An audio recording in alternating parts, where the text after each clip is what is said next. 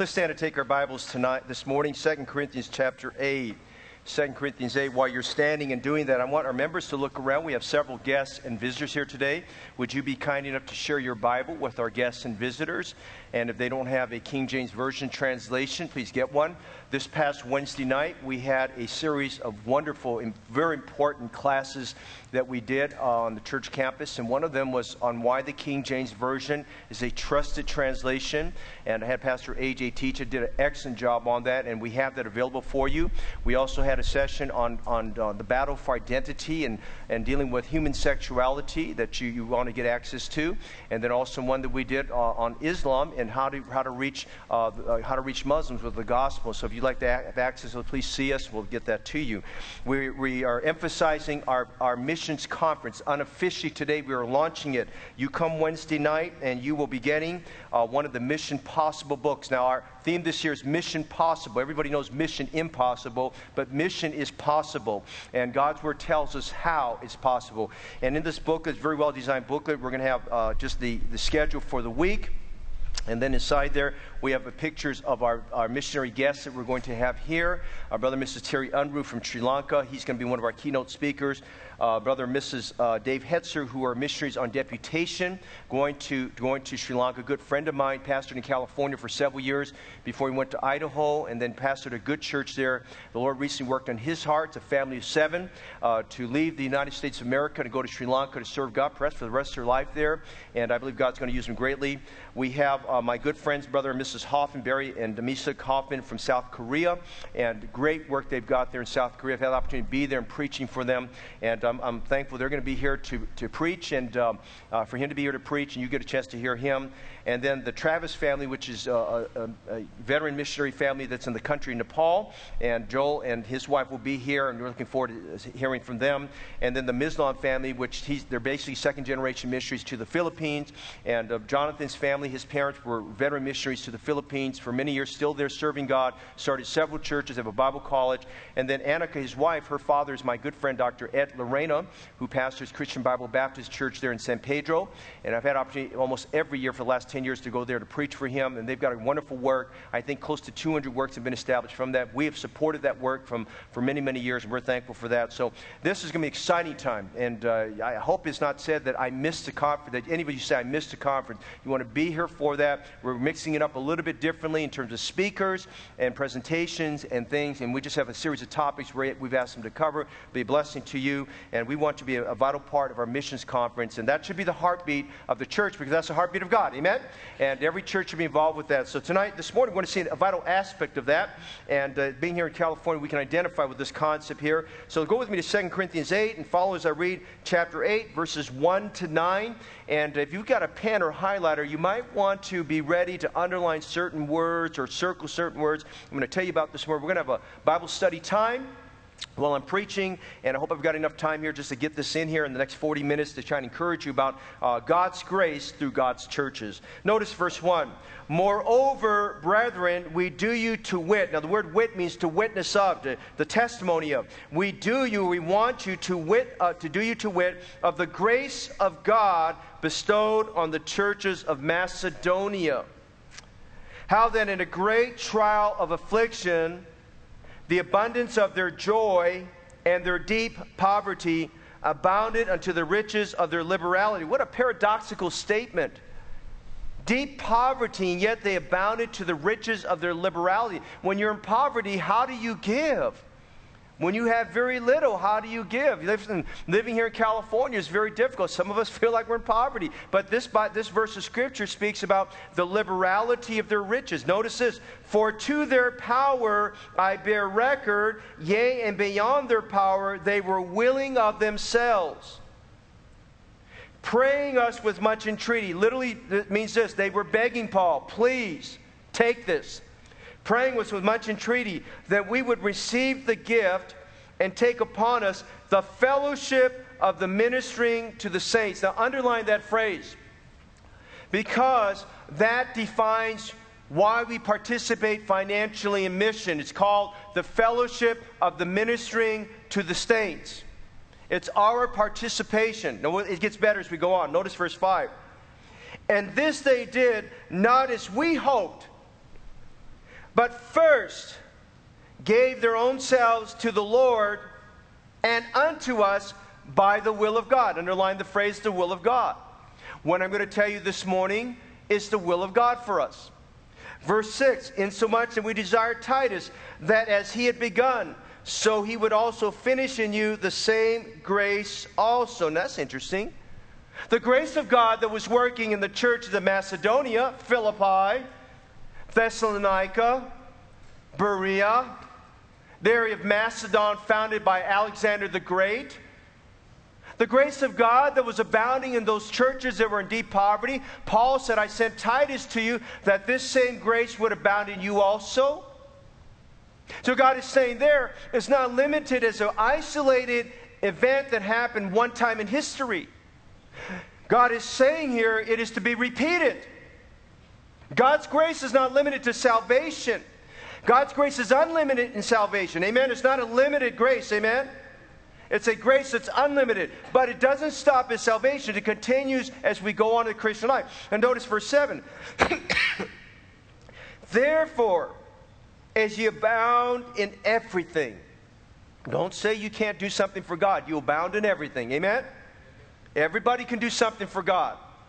As you abound in everything, notice he said in faith and utterance and knowledge and in all diligence.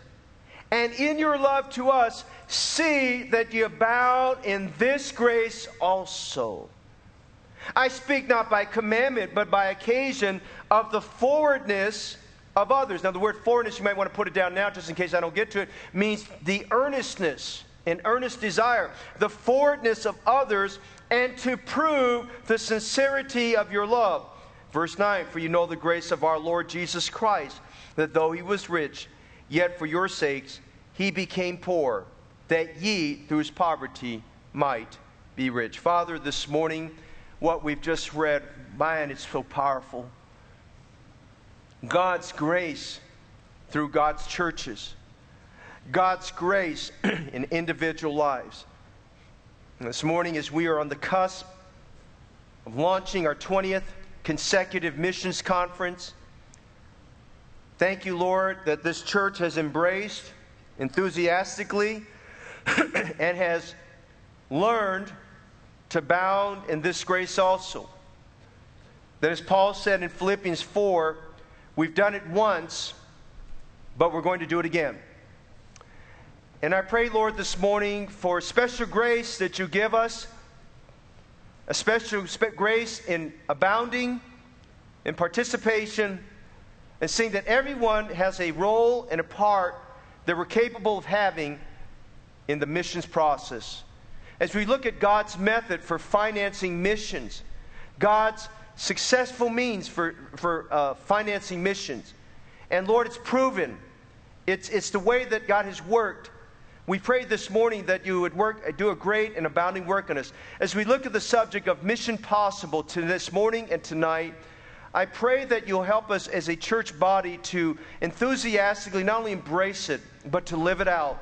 Father, we live in a day and time when people say it's not possible to build churches. It's not possible for people to get saved. It's not possible for missionaries to go out. It's not possible to preach, to do all these things. But the Bible tells us it is possible. And Father, we know that the solution is right here in this room. And we're praying, God, an extraordinary measure of grace would be extended and work through our lives to your glory. And we pray for this in Jesus' name. Amen. You may be seated. Our theme this year is Mission Possible. Missions is possible. Paul in Romans 10, verses 14 and 15, posed four questions.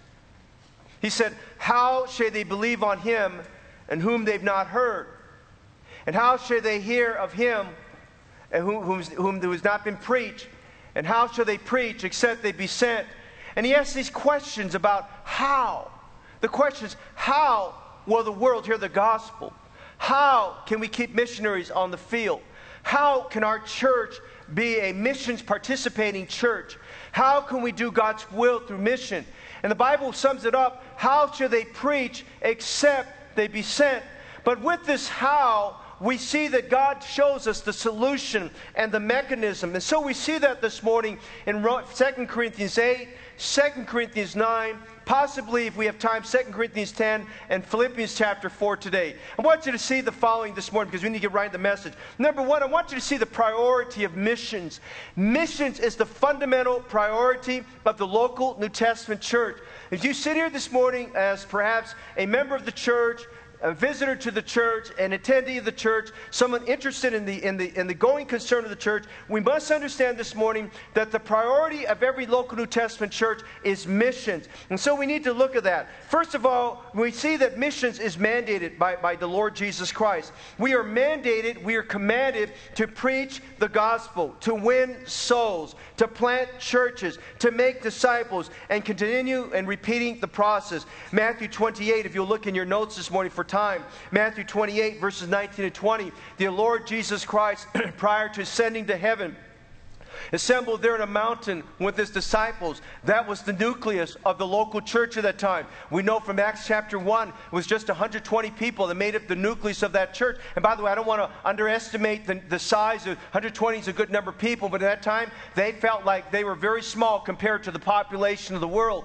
And Jesus standing there, he told them in verse 18, All power is given unto me in heaven and earth. And I just want to tell you this morning, Jesus still has all power. He's not limited. Amen? He has all power. He has all power to save. He has all power to work in us. He has all power to start more churches. Jesus is not limited in any way. The 20th century doesn't limit him. Listen, technology doesn't limit him. Sending a man into orbit doesn't limit him. I'll tell you this morning, Jesus is still all powerful. We have an all powerful Jesus. As he stood before those disciples who were insecure and fearful and intimidated by the mandate, he says, Go ye and teach all nations, baptizing them in the name of the Father and of the Son and of the Holy Ghost he says, teaching them to observe all things whatsoever I have commanded you. And lo, I'm with you always, even to the end of the world. He's basically saying we're to go and bring the gospel to everyone. The word nations is the word ethnos. Ethnos means, uh, is where we get our word ethnic from. It means all language groups, all people groups. Man, it was awesome yesterday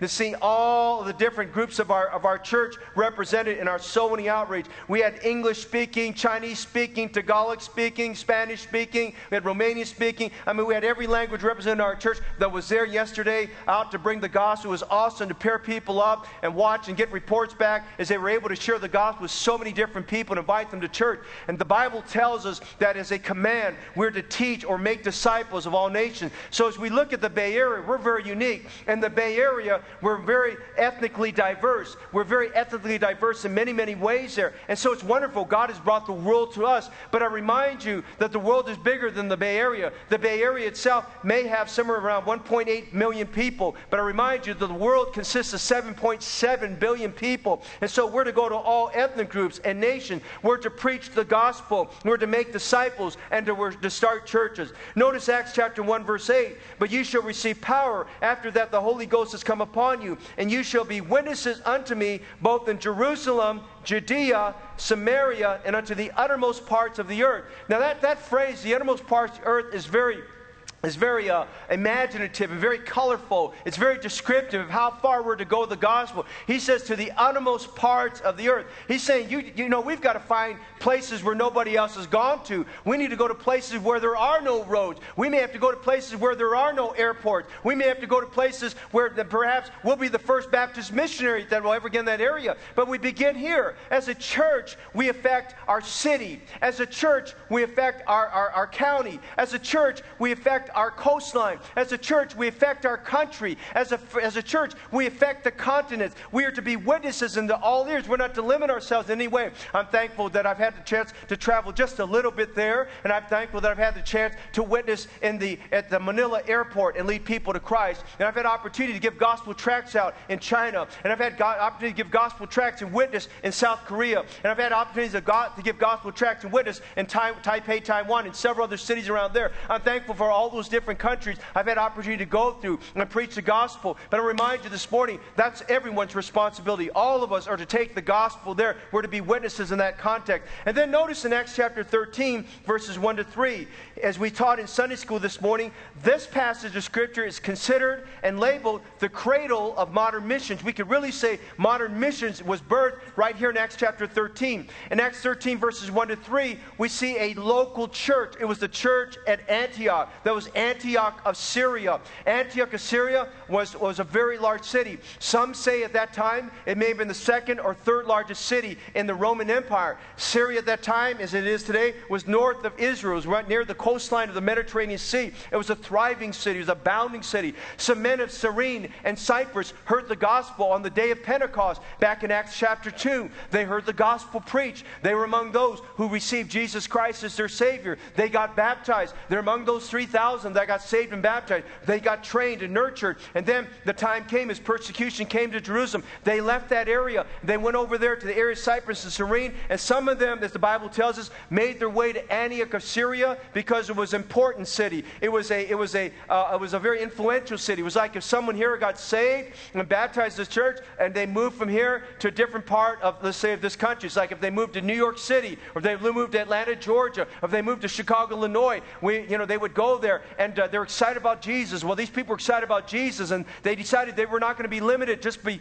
just because they came out of Jerusalem. These men, and they didn't have gospel tracts. I'm not sure what they did then. They just went and told people how to get saved, and people started getting saved.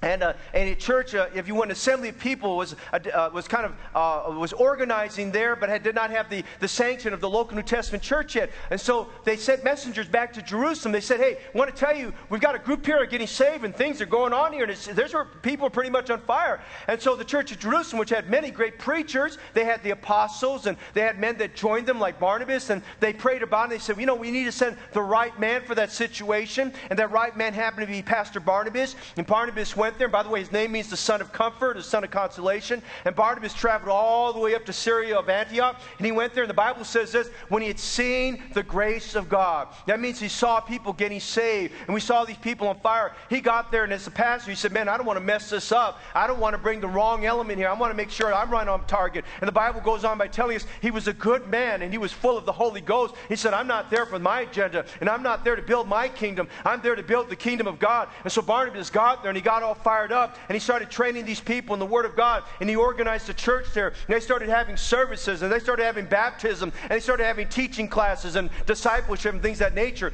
And then, then Barnabas started to realize, man, this is bigger than me and I've got to get some help. And this is a training opportunity. First person on his mind was a man by the name of Saul. We know Saul. Saul happened to be the Apostle Paul. By that time, Saul was still a believer growing. He was still learning the ropes. He was still learning how to serve Christ and learning how to be a preacher. And so Barnabas made a long trek down to Damascus. He found Saul. He brought him back up to Syria there, up to Antioch of Syria. And there together, they co labored together. And God was doing some phenomenal things. Now we get to Acts chapter 13. Are you there? Amen? Acts chapter 13. Say amen, because I'm going to keep preaching. You won't go out for lunch. You don't say amen, okay? Acts chapter 13. They're right there. And we find this church now has matured. It has exploded in growth. Five godly men or preachers. We have their names in verse 1. It's a local church with five men, and they were doing something very unique. The Bible says in verse 2 is they ministered to the Lord. Now, you to write this down. You didn't hear this in Sunday school.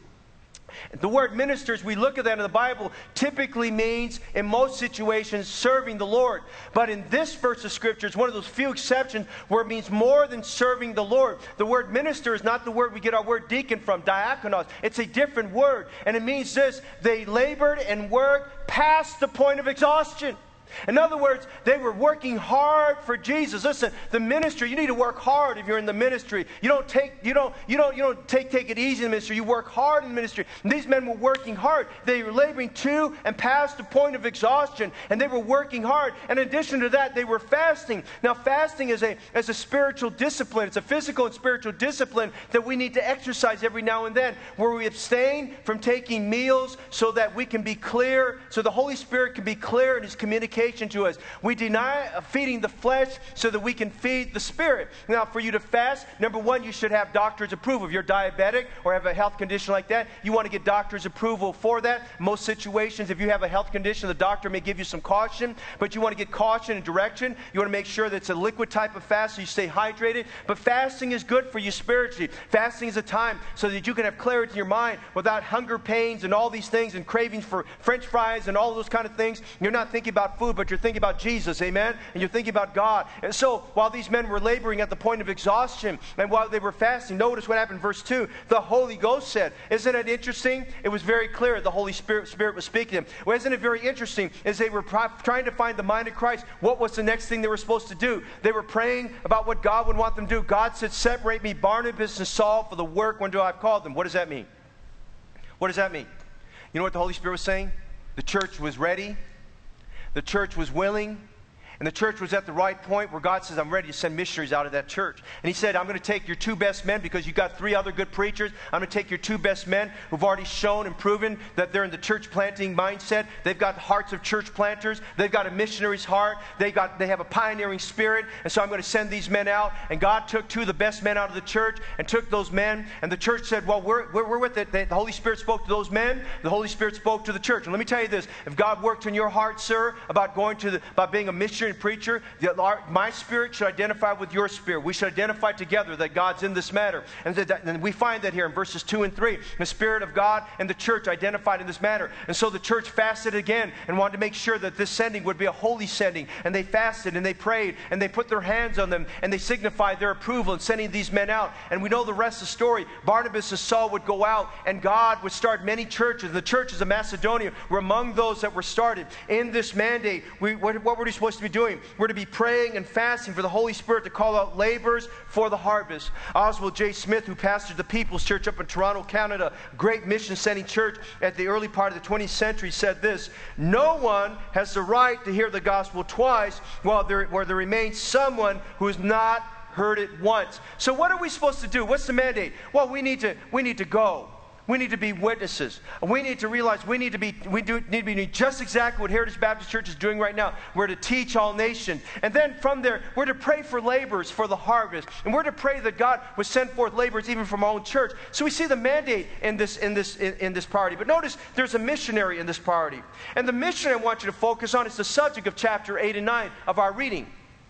That missionary happens to be the Apostle Paul. Now, Paul was a Jew that, came, that got saved. He, was, he got saved out of works by the grace of God. And uh, Paul, we can trace that he was one of those rare situations. We trace his calling at the same time as his conversion. Now, God doesn't do that with everyone, but in his case, we can trace his calling at the same time of his conversion. And notice in Acts chapter 9, verse 15, here's what God said God told a man by the name of Ananias, The Lord said unto him, Go thy way. For he, that is Paul, is a chosen vessel unto me to bear my name before the Gentiles and kings and the children of Israel. Now, if you read through all the book of Acts continuously, beginning chapter 9 to get to chapter 28, you see all of that being fulfilled. He goes to non Jewish people, which are Gentiles, he goes to the Jews, and he goes to kings. We see him preaching to Herod, we see him preaching to Festus and Felix. We see all of that fulfilled. He was a chosen vessel unto me. Now, listen, missions when God chooses you, missions when God makes very clear in your heart that he wants you to go out. He has a country in mind. First First of all, if you're a man, he's called you to preach. You should sense that urgency to preach. Paul said, Woe is me if I preach not the gospel. As a preacher, I cannot imagine not preaching the word of God. I get antsy. I'm going to be antsy all of next week. The preachers will be preaching Wednesday night and Thursday night and Friday and Saturday and Sunday. I'm going to start to climb the walls. I'm going to start going crazy. My wife's going to want to kick me out of the house and say, You're going nuts here, son. She's going to pray for me that I get, I get my heart right with God there in that matter because I'm just going to go crazy there that I want to preach. And I'm just saying that jokingly, but I'm saying today, it's just, it's just you, if you're called to preach, you want to preach God's word, you want to get it out. And so you have that. But God calls certain men and preachers to go to foreign, foreign countries to be his representative. Notice Paul was a missionary who was passionate. He had a passion for winning souls. One of the things you want to note, if God's put in your heart to winning souls to Christ, you want to be sensitive to the missionary calling. And listen, ladies, perhaps single ladies today, God might lead you to marry a preacher, missionary one day. And that man, if he is, he should be someone who has a passion for souls. Paul said, My heart's desire and prayer for Israel so that they might be saved. When he got down to the city of Athens, the Bible says his heart was wholly stirred within him when he saw the city given to idolatry. So he was a missionary who was passionate, but he was a missionary who was a pioneer. Listen, Paul was a great missionary example for you and I because he pioneered his way into different places. I mean, think with me for just a minute. Paul and Barnabas get sent out. They go to Barnabas' home, home island, which was Cyprus. They go to a city called Paphos. A city, a church gets started there. It's a thriving church. From there, God sends them to Perga, but doors were closed in Perga. They go from Perga up that later on, they get up to Antioch, a, a different Antioch, Antioch Pisidia. God starts a church there. And they go from Antioch Pisidia, they go to Iconium, and then they're to Lystra and Derbe. This is Acts 13 and 14. And thriving churches are started there. Paul and Barnabas had some opposition, but thriving churches were started there. Paul described it this way that the doors of faith were open to the Gentiles, and they came back home for what we call a furlough. And there on that furlough, they gave a report to the church at Antioch, and from there they went to the church down to the church at Jerusalem to deal with an issue. And from there, God put on Paul's heart, we need to go back out and we need to go visit the churches we established, and they did so. And then God put in his heart, we need to get back and start more churches. God led them there to the area of Macedonia. There in Macedonia, the first church in Macedonia started, the church at Philippi. We get our book of Philippians from that. And then from there, he went to the city of Thessalonica. We get our book of First Thessalonians from there. A thriving church was started there. And then we get they go to the church of Berea, and the church of Berea was started. And from there, God started three churches. Notice chapter 8, verse 1. It says, Moreover, I do you to wit of the grace of God bestowed on the church of Macedonia. It was those three churches. It was the church at Berea, the church of Thessalonica, and the church of Philippi that had an instrumental role and participation with Paul, as we'll see there. Well, from there, he went down to Athens, and Athens was an important eh, center of education and culture and all those kind of things. And from there, he went to Corinth, and from there, he went to Ephesus, and from there, he, he, the gospel spread to Asia Minor. We know that today is modern day Turkey. At that time, there were several cities that made up that area Laodicea and Ephesus and places like that, and Colossae and Hierapolis, and uh, the churches that are mentioned there in Revelations 2 and 3. All those churches were an emanation. They were church plants that extended from the church which was at Ephesus there. And so Paul was a missionary pioneer. Listen, he, he did all those things you're supposed to do. He preached the gospel, he started churches, he discipled believers, he trained preachers and leaders, he contended with false teachers. He did all of that. He was inspired by the Holy Spirit as he went there, that the necessity to expand his influence to a writing ministry. And the Holy Spirit used him to pen half of the New Testament. He had influence on a writing ministry. He had influence through his praying. He had influence through his preaching. Listen, Paul was a pioneer missionary. That's what God is trying to do with us here at Heritage Baptist Church. Beloved, we're here for fellowship. Praise God. And beloved, we're here because of family. Praise God. And we're here on a Sunday morning to worship the Lord. But I remind you this morning, brother and sister in Christ, and founding members of the church, and faithful members of the church, and first time members of the church, and those potentially thinking about becoming members of the church, me remind you today that the fundamental priority of Heritage Baptist Church is to be a mission sending church. We're to be praying for missionaries to be sent out. We're to be praying that the gospel would be spread everywhere, that everyone would hear the gospel, that everyone would know that Jesus loves them, that everyone would know there's a church here that loves them, and this is the place where they can get saved and they can start growing in the Lord and finding God doing some great things in their life there. Count von Zinzendorf said this I have but one passion. It is He, and it is He alone. The world is the field, and the field is the world. Henceforth, that country shall be my home, where I can be most used in winning souls for Christ. My prayer for us this week, and I pray for all of you by name. I'm praying for all of you by name. Did you have a mission sending heart? A mission centric heart. You share the vision of getting the gospel out, starting churches, getting the work of God done. Being like Paul, having an imagination, Lord, could you use me? And saying like Paul, here am I, Lord, send me. We see this morning the fundamental priority, but quickly, would you notice the financial practice? In chapter 8 of 2 Corinthians, chapter 9, God gives us the biblical practice, the financial practice for how missions is financed. Now, being here in the Bay Area, we understand the concept of startup businesses. Uh, the Bay Area here has been the, the, been the seeding place of a lot of initial public offerings known as IPOs, and many successful startups have happened here. Let's think about some of the names of familiar companies. Just recently, last, this last year, Uber and Lyft were IPOs that got started. And we think about Salesforce.com, which has the new building there in San Francisco. And we think about Twitter and Facebook and Google and Cisco Systems from years ago, and Workday over here in Pleasanton, and Gilead Sciences, and many other uh, uh, corporations. I mean, this has, been a, this has been a great area for investors to go into through uh, uh to seed and help start these businesses. Now, all of them required investors to undergird them and to underwrite them financially until they could get to the place where they could financially start turning a profit. And the day came as they started turning a profit. Of course, they have their initial public offerings, which let them be public traded companies. But they had to have financing. And missions is where God's people are understanding that God uses us to finance the work of missions. Now, the concept and principle is recorded here in 2 Corinthians 8 and Philippians 4 and 2 Corinthians 9. We see the concept here. We find here how God, God's plan for the financing of missionaries to start churches on foreign soil. Now, why do we do that? Well, we want the missionary that is sent out by his local church, number one, as Baptist churches, God wants us to have an equality. We'll see that in a minute. God wants us to have an equality. He doesn't want the burden for supporting a ministry just on one church. He wants us to spread out the risk. He wants us to have every Baptist church of like precious faith share in that burden. So thank God we get to share with many other churches and supporting somewhere up to 140 missionaries and church planters right now. We're hoping this year, before the year's over, we'll have taken on 10 new ones. It'll be close to 150 or so, 145, 150 when this year is over there. And we're just rejoicing that God could use us for that. But we want missionaries that will represent the work of Christ. We want missionaries that are, that are focused, keenly focused on winning souls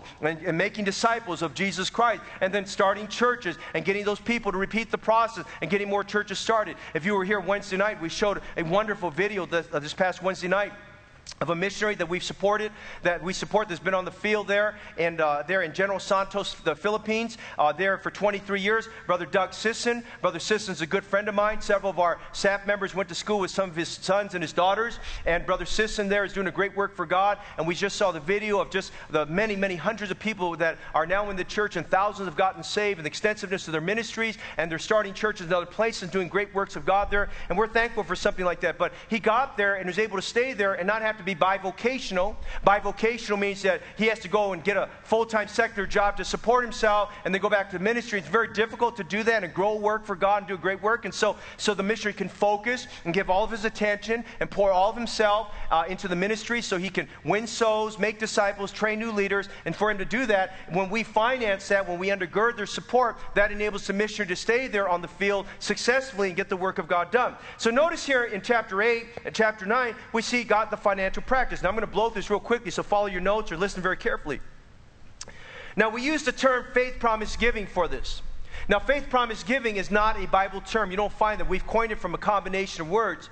And we're going to see how this all comes together here. But we'll see the principle at work here in this, in this passage of Scripture. Now, let me give you some things. First of all, in this financial practice, it is God's will every church and every member is involved in this matter of faith promise giving. It is God's will that every church and every member is involved in participating. Okay? Now notice 2 Corinthians 8 5. And this they did not as we hope, but first gave their own selves to the Lord and unto us by the will of God. The church there, Paul was encouraging the church at Corinth. They had made a pledge a year before, but they did not complete their pledge. And so Paul, and we find that later in this in this passage of scripture. So Paul was saying, Hey, I want you to look at the example of the churches of Macedonia. He says they they didn't have the money, they didn't have the resources, and what little they did, they gave abundantly, but they didn't do they didn't do it to us first. They they gave themselves to the Lord, and they and then they gave to us. Now give yourself, Lord, it's kind of like the example story about a little boy that wanted to participate in a special offering at his church.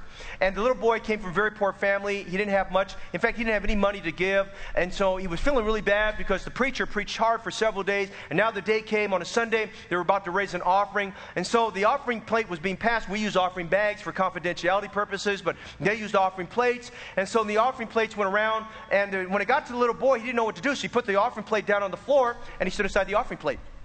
He just stood there and they said, Give us back the plate. He says, No. They said, What are you doing? He said, I'm giving myself.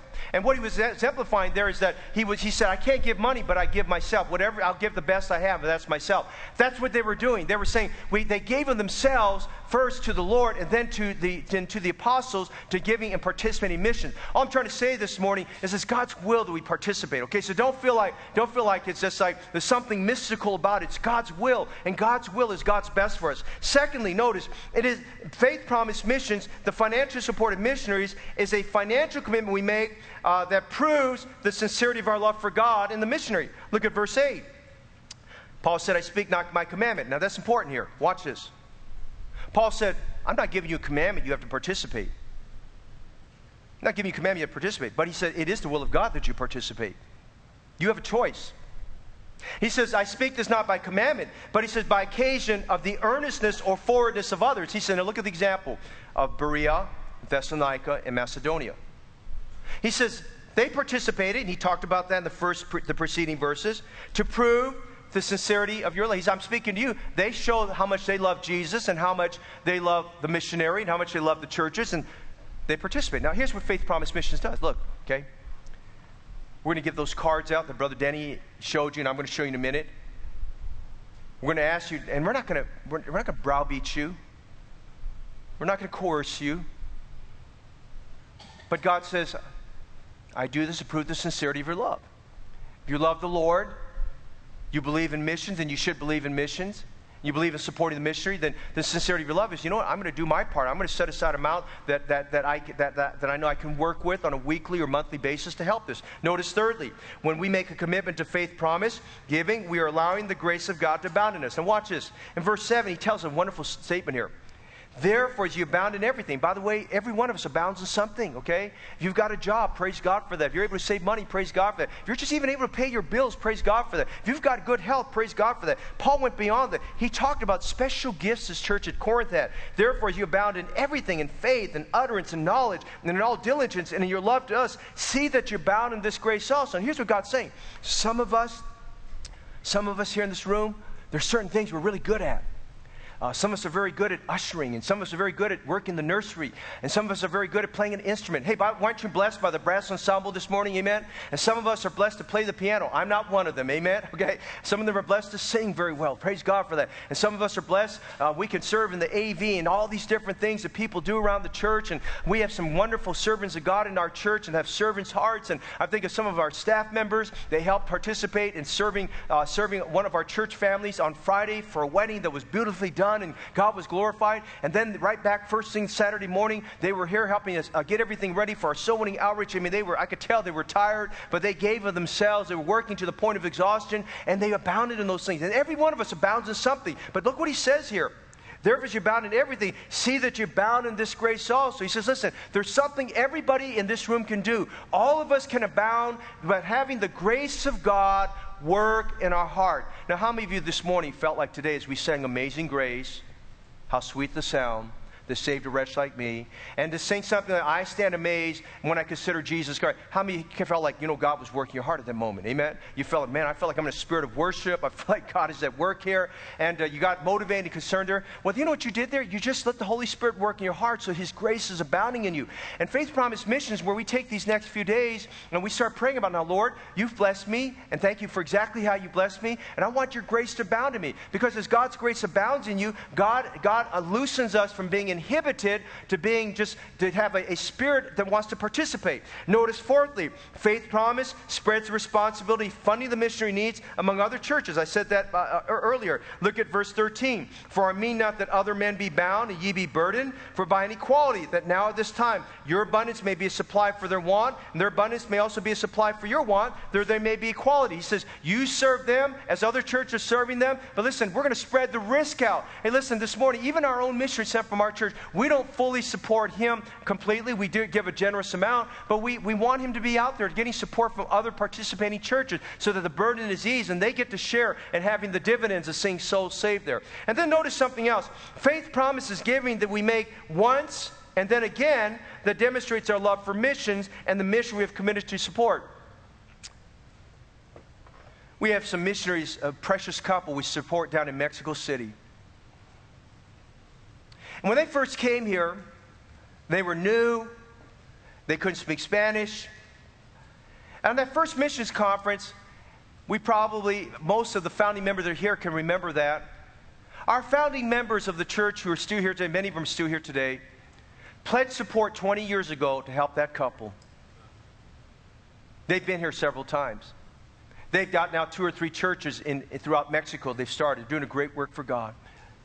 And you know what? It's a, it's a blessing to, when I consider that, that we, those of us who are founding members who, who came on board the first time, we've done it again and again and again And again, why? Because the Bible says that you should do it once. And again, for some of you, you've never participated in Faith Promise Mission. This will be your first time. For some of you, you've done it once, but we're urging you and encourage you by the grace of God to do it again because let God's grace work in you. Look at Philippians 4.10. Paul said this, But I rejoice in the Lord greatly that now at the last your care of me has flourished again, wherein you also were careful, but you lacked opportunity. You see, Paul speaking here to the church of Philippi. He said, Look, I'm your missionary. You sent me out. I went from Philippi over there to Thessalonica, then to Berea. He said, Your care for me, he said, has flourished again. And so we realize as we have two veteran missionaries with us, Brother Unruh and Brother Hoffman, our, our care for them is going to flourish again. And then our care for the three new missionaries that we don't support, we're, we're praying that God will do a great work in them. Notice, thirdly, something very quickly. We must move on. We see the, the fundamental priority, the financial practice, but notice the favorable pattern. Now, God gives us a pattern quickly this morning. God gives us a pattern. A pattern is an example, it's a model. And notice we see two wonderful models of the grace of God that's at work. Because for us to understand what we're supposed to do, we have to look at a good example. Now, uh, yesterday we were giving some encouragement to the soul winners about how the Lord Jesus Christ built his church. And I'm a believer of this. I believe to be a, a good soul winner, you have to follow a model soul winner, okay?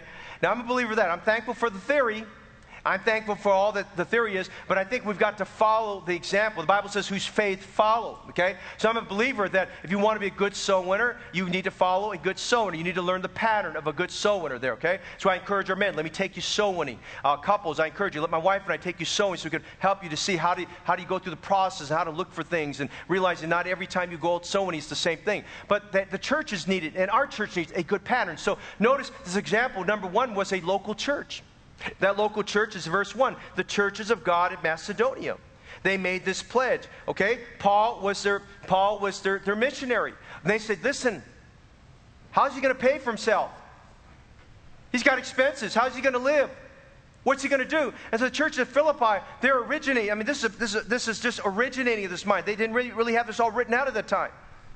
They said, We've got to do something. They took an offering over and over again. They took offerings to Paul, and they had those offerings sent. In fact, later on, we read in 2 Corinthians 11 where Paul re- makes reference to an offering that Timothy and Silas brought to him. I believe that that offering was from the churches of Macedonia that they raised up for Paul at that time. They addressed Paul's need there, so they met his need over and over again. And so he says, I want you to look at these local churches there, how they were willing to do this, okay? These churches, in verse 10, had an earnest desire to help Paul financially. Paul talks about that in verse 10. He talks about them being forward, having earnestness. Then, secondly, these churches exhibited grace giving.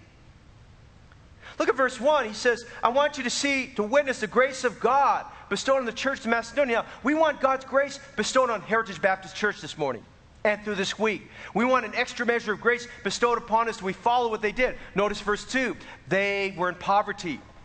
And yet Paul says there was the riches of their liberality. He says, they gave abundantly. I mean, really, when you don't have money, how do you give when you don't have money? How do you give when you don't have the means? And they did so. Notice verse 3 to their power and beyond their power. Now, here's something I want you to understand. They knew what they were capable of doing, that was their power. In fact, he talked about it later on. But they did something incredible. We're going to give beyond our power. They started thinking about, well, you know what? I think I'm going to have this money come in in a few months. I think if I do this now, I'll have that come in later. I, could, I mean, they just, he said, to their power and beyond their power, they gave. They, the grace of God was working. There was a spirit of grace giving. And then notice something else. They, they had just a great faith that when, when it says in verse 3, they had great faith God was going to use this. And then notice verse 4, they, they begged Paul, they said, Paul, this is, this is our way of fellowshipping with you. He calls it the fellowship of the ministering to the saints, okay? Now, first fellowship is like when we have a root beer float night. And I love root beer float nights at our church, amen? You know, I love those kind of, I love when we have banquets but that's not real fellowship. Real fellowship the Bible speaks about is when we stimulate and, and, encourage one another, we exhort one another. And here's what he's saying the fellowship of serving one another comes about. We take up these special pledges and offerings to help support those missionaries there. And so they abounded with them. They begged Paul in verse 4 to accept that. And then in verse 4, notice he said this He says, that, Please take the gift. They said, Please take the gift, Paul. And so we have the example of the local churches, but we have another example. Look at verse 9. We have the example of the Lord Jesus Christ. Now, Paul said the example of the church of Macedonia are great, verses 1 to 8. But the example of the Lord Jesus Christ is even better. That's just like the book of Hebrews. Paul keeps talking about that which is better. Jesus is better, amen? He's better than the world. He's better than all those things. Jesus is, Jesus is the best. And so he says here, he says, For you know the grace of our Lord Jesus Christ. He said, You're saved. You know the grace of our Lord Jesus Christ. How do you know it? You got saved. You called on Jesus to save you. You know the grace of our Lord Jesus Christ, that though he was rich, he's the creator of all the universe. He made this world that we live in. He was, and as he's talking about that, I'm wondering if he had to just look at the Judean hillsides, at the grapevines growing there. And I'm wondering if he's having the church at Corinth look at all the abundance of things that they had and looking out across the Mediterranean Sea and of the, the, the port where the portico, where the, where the ships came in. And they, they started thinking about God being rich in all things. Though he was rich, he became poor. How did he become poor? He was born in a simple, humble carpenter's home. He grew up in Nazareth, the poorest of all the Galilean cities. It was a poor place. In fact, it was so poor, some man sarcastically said, Can any good thing come out of Nazareth? He grew up in poverty. He had very little. Listen, you talk about his poverty. He, when he was born, they didn't have a cradle. They didn't have a crib. They didn't even have blankets for Jesus to be laid. He was put in a horse trough. They had to wrap him in swaddling clothes, broke, torn up bandages, and pieces of cloth. He was born in a horse stable, the creator of God. Nobody, there was no room in the inn for him. And listen, he, you think about his ministry, he grew up homeless. He lived his ministry homeless. Day by day, where would I put my head? Where will the food come from? But he said this that you, through his poverty, might be made rich. Here's the greatest thing about Jesus and his grace He became like you and I, yet without a sinful nature. He retained his deity, his sinless nature, his holiness. Because only a sinless, holy man could die for the sins of all the world. And only a sinless, holy man, who was the perfect man and a holy God, could die for your sins and mine. I need to wrap this up. We'll probably have to come back to this, but let me say this to you today. One of my favorite stories is about a preacher A.J. Gordon pastored a church up in Boston, Massachusetts. He's a very eloquent preacher. If you can find any of his works, you'll enjoy reading A.J. Gordon. Dr. Gordon was making a walk to church one morning, and as he did so, he heard these chirping birds. He heard these chirping birds. He looked around the corner. He saw a little, a little poor looking boy, a little boy that just kind of a country boy. He had this old, rattled up cage and he found that this boy had some birds in a cage, and he was, he was kind of being very rough with these little birds there. And he said, wondering, What are you doing? And he went up to the little boy and said, Son, what are you doing? He says, Are those your birds? He says, Well, yes and no. He says, These little birds, I kind of found them. I captured them out of a nest, and I took these little birds, and, you know, I, I think I'm just going to just kind of play with them kind of roughly, and then eventually I'm just going to hold them in my hand and feed them to a cat, let a cat eat them. And Mr. Gordon, Pastor Gordon said, Well, son, that's kind of cruel and mean. He says, Why would you do something like that? He says, I don't know. These little birds are worthless. They don't mean anybody, anything to anybody. And Dr. Gordon got moved in his heart, but God was moving his mind. A, a sermon illustration. He reached his pocket. He says, Son, I will give you one dollar, which in those days was a lot of money. I will give you one dollar if you'll give me all those little birds. He said, Mister, those birds aren't even worth a, a, penny. He said, they're worth nothing. Why would you want to buy those birds? You can get your own birds somewhere else. He said, I'll give you a dollar. He said, he said, sir, that is a bad bargain. You're going to give me a dollar for all of these birds. He says, these birds don't mean anything. But he said, if you want to give me the dollar, he was a good entrepreneur. I'll take the dollar. Amen. And so they exchanged hands, and the pastor gave him the dollar, which was a lot of money in those days. Pastor Gordon took that broken, dilapidated cage and those little birds in it. He took those birds, he waited till the little boy was gone, and he went behind the barn where the boy was playing. He looked at those birds, and tears were coming down his eyes, and he opened up the little, the little hatch, which was the opening. He grabbed one bird at a time and said, You can go free, you can go free, you can go free. The next day, he used that as a sermon illustration. He was preaching about the grace of God to his church, his Baptist congregation there up there in Boston, Massachusetts. He was telling them about, about the Lord Jesus Christ and preaching a verse just like this, 2 Corinthians 8 9. And he told them how he found those little birds. And he says, Listen, that little boy said those birds weren't worthless, but he, they meant something to me. And he says, I got those little birds and I paid an exorbitant price to buy those birds. But listen, I set those birds free and I let them go. I said, You can go free, you can go free. And he said, I heard the chirping of those little and it wasn't a distressful chirping, and it wasn't a chirping as if they thought they were going to die. It was a cheerful chirping. It was as if they were saying, I'm free, I'm free, I'm free, I'm free. And he said, Listen, that's what God's grace does for everyone who receives Jesus Christ as Savior, for every person who's a sinner that recognizes they need to get saved. The moment you get saved in Jesus in your heart, you know what happens? You're free. You're free. You're no longer caged up. You're no longer under the bondage of sin. No longer are you under the condemnation of sin. You are free from the penalty of sin. Why? Because you're free. The Bible says there is therefore now no condemnation to them that are in Christ Jesus. And so this morning, when you receive the grace of God for salvation, God's gift of salvation is not something you have to work for. It's not something you have to earn. It's not something that you have to do. You have to do penance for. It's not something that you have to give a special offering for. And it's not something that you get, you get baptized. No, listen. The gift of salvation is the gift from God. It's free. And when you receive it, you're free. Because where the Spirit of the Lord is, there's liberty. When God's Spirit lives in you, the moment God's Spirit comes to live in you, the moment you receive Jesus Christ as your personal Savior. We need to wrap it up this morning quickly. The churches of Macedonia were a good example of giving beyond their power. And fervently, we can participate as well. And my prayer for every church member, to every faithful church attendee, is to begin praying right now, Lord, help me to have the heart just like the church at Macedonia, the churches at Macedonia. Father, let your grace abound through me. How many come with the spirit of giving? Because God is not going to ask you to give what you don't have. God wants you to work with what you do have. You can start praying, considering what is it that you've helped me to have. And God said, We abound in everything. And so we must consider as we abound in everything, how can God's grace work through us so that the work of missions can be done? And you say, Well, how am I going to get that done? Well, I'll tell you how you're going to get it done.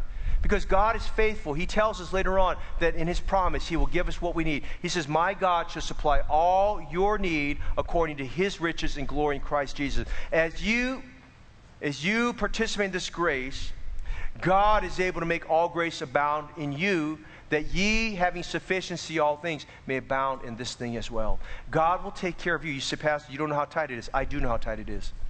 But you just trust God. And as you make that, you step out, God promises to take care of you. And that's what Paul told that church. He said, Listen, those churches, he says, I, I didn't necessarily need you to give to me. But he says, I wanted you to give so that fruit would abound to your account. Now, fruit needs to abound to the account of this church, and fruit needs to abound in your account. So one day when you stand before the Lord, you can give it a good account that you said, Lord, I did what you wanted me to do. I did your will. Let's obey God this week. Let's be mission centric. Let's say its mission is positive. You come back tonight. I'm excited about the message this evening. It's a very, very colorful message. It'll help you understand tonight uh, the matter that missions is possible. How we're going to how we're going to get the job done through God. And then today, if you are not 100% sure you're saved, like those two young ladies, like hundreds of our people in this room, you can be saved today. The grace of God can save you from your sins simply while you're where you're seated. You must acknowledge that you know you're a sinner who needs to be saved. Sin is terrible. Sin has to be punished. And because sin has to be punished, God chose to punish His Son, Jesus Christ, for your sins and mine, so that we don't have to be sentenced and spend all of eternity in hell. God wants you to go to heaven. Today, if you feel a sense of God's grace working you, like the example of the little birds, God wants to set you free. God wants to set you free from the burden of sin. He can forgive you your sins and give you the gift of eternal life. It's simply by faith you would call on the Lord Jesus to save you this morning. I'm going to invite you this morning. If you're not saved, like several did yesterday, I'm going to invite you this morning to ask Jesus to be your Savior. If you're not sure, get saved today. And then, Christian friend, the grace of God's been at work through this message.